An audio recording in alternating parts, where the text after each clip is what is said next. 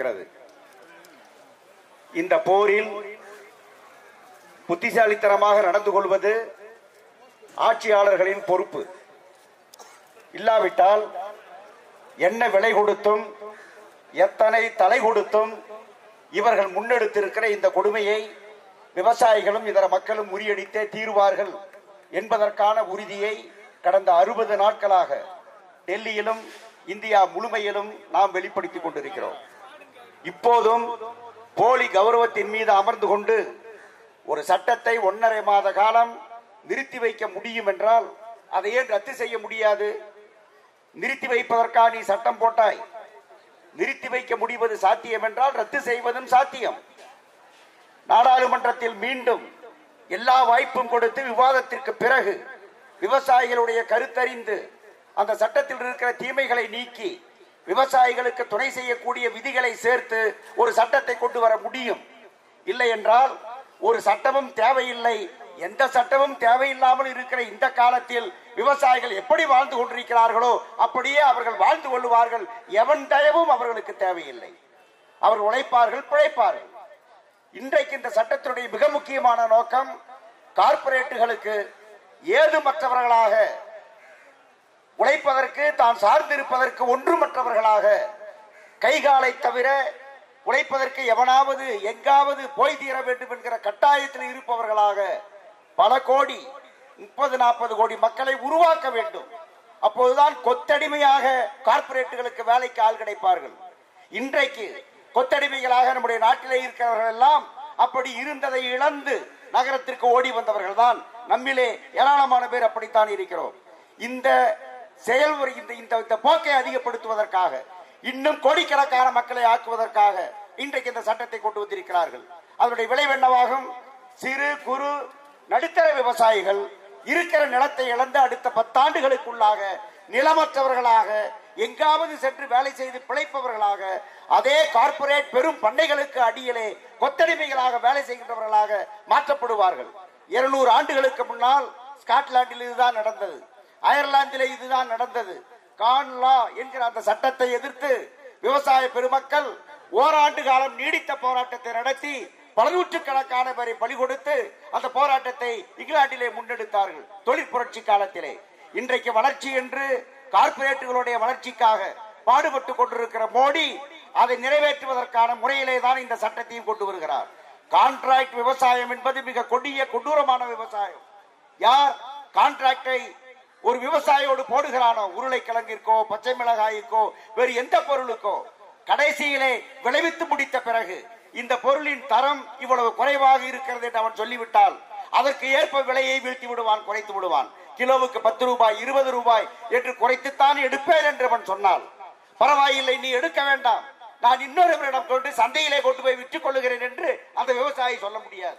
ஏற்கனவே போட்ட ஒப்பந்தம் இவனிடம்தான் விற்க வேண்டும் என்பது ஒப்பந்தம். உங்களுக்கு தெரியும்? ஆச்சி மசாலா தமிழகத்திலே ஆட்சி மசாலா இவர்கள் ஐயாயிரம் ஏக்கரிலே மிளகாய் கான்ட்ராக்ட் முறையிலே உற்பத்தி செய்ய வேண்டும். அந்த மிளகாயை எடுத்து மசாலா தயாரிக்க வேண்டும் என்று இப்போது தமிழகத்திலே கான்ட்ராக்ட் விவசாயத்துக்கான ஏற்பாட்டை செய்து கொண்டிருக்கிறார்கள். அந்த கான்ட்ராக்டில் இருப்பதெல்லாம் இதுதான். மிளகாயை நாற்றை நான் கொடுப்பேன் உரத்தை நான் கொடுப்பேன் பூச்சிக்கொல்லி மருந்தை நான் கொடுப்பேன் விலையெல்லாம் நீ கொடுக்க வேண்டும். அறுவடைக்கு பிறகு ஒரு மிளகாயை கூட நீ எடுக்க கூடாது அத்தனையும் எனக்குத்தான். நான் சொல்லுகிற தரத்திலே இருந்தால் சொல்லுகிற விலை கிடைக்கும். இல்லாவிட்டால் விலை குறையும். ஒப்பந்தத்தில் கையெழுத்து போடு என்று கையெழுத்து வாங்கி விவசாயத்தை தொடங்க ஆரம்பித்திருக்கிறார்கள். இப்படி தொடங்கினால் நிச்சயமாக அந்த விவசாயிகள் அடுத்த பத்தாண்டுகளுக்குள்ளாக அவர்கள் கதை முடித்துவிடும். நிலம் அவர்களுக்கு போய்விடும். அப்படிப்பட்ட ஒரு நிலைமையை இந்த நாட்டிலே அனுமதிக்க கூடாது என்றுதான் இன்றைக்கு இருக்கிற உழைப்பாளிகள் நாம் இன்றைக்கு கொதித்துக் கொண்டிருக்கிறோம். விவசாயிகளின் இந்த போராட்டம் ஒரு வகையிலே பார்த்தால் இது ஒரு உள்நாட்டு போர் என்கிற வடிவத்தை நோக்கி போய்க் கொண்டிருக்கிறது என்பதை நாம் உணர்ந்து இந்தியா முழுவதும் நாம் வலுவான ஆதரவு இயக்கத்தை திரட்ட வேண்டும். அவர்களுக்கு மட்டுமா அநீதி இழைத்தார்கள்? தொழிலாளர்களுக்கு எதிராக சட்டங்களை திருத்தி நான்கு தொகுப்புகளாக மாற்றி ஏற்கனவே இருந்த பல்வேறு சலுகைகளை பறித்து விட்டார்கள். இந்த நாட்டிலே பசுவுக்கு பாதுகாப்பு என்று யூபியிலே மற்ற மாநிலங்களிலே சட்டமே போட்டு விட்டார்கள். ஆனால் இந்தியா முழுவதும் முன்னூறு தொழில் தொழிலாளர்களுக்கு கீழே பணியாற்றக்கூடிய தொழிற்சாலைகளில் அதாவது தொண்ணூறு சதவிகித தொழிற்சாலைகளில் பணி பாதுகாப்பு இல்லை என்று சட்டம் போட்டு விட்டார்கள். மனிதனுக்கு பணி பாதுகாப்பு கிடையாது. தொழிலாளிக்கு பணி பாதுகாப்பு கிடையாது.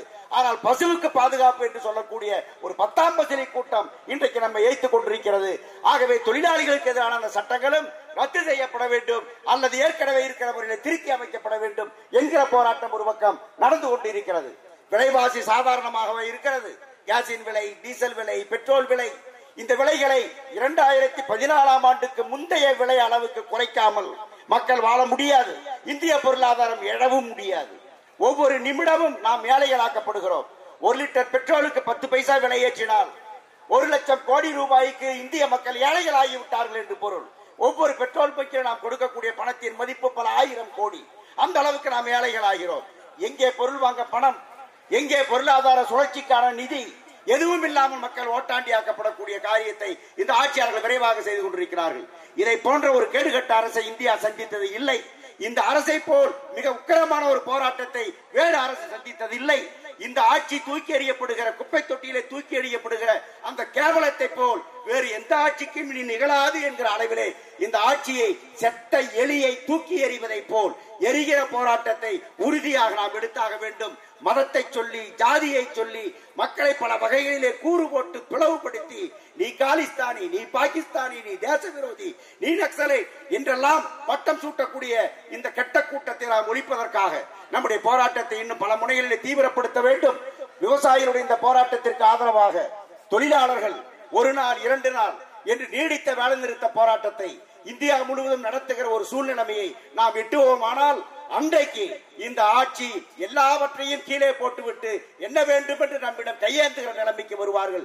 அதை நோக்கியும் நாம் தொழிலாளர்களையும் மற்றவர்களையும் திரட்டியாக வேண்டும். நாம் நடத்துகிற ஒவ்வொரு கிளர்ச்சியும் இயக்கமும் போராட்டமும் அதை நோக்கி நம்முடைய வர்க்கத்தாரை அணிதிரட்டும் அணிதிரட்டும் என்று சொல்லி இந்த வாய்ப்பை கொடுத்த தோழர்களுக்கு நன்றி கூறி வந்திருந்தவர்களுக்கு பாராட்டு தெரிவித்து சிஐடி சார்பிலே முடித்துக் கொள்கிறேன். வணக்கம்.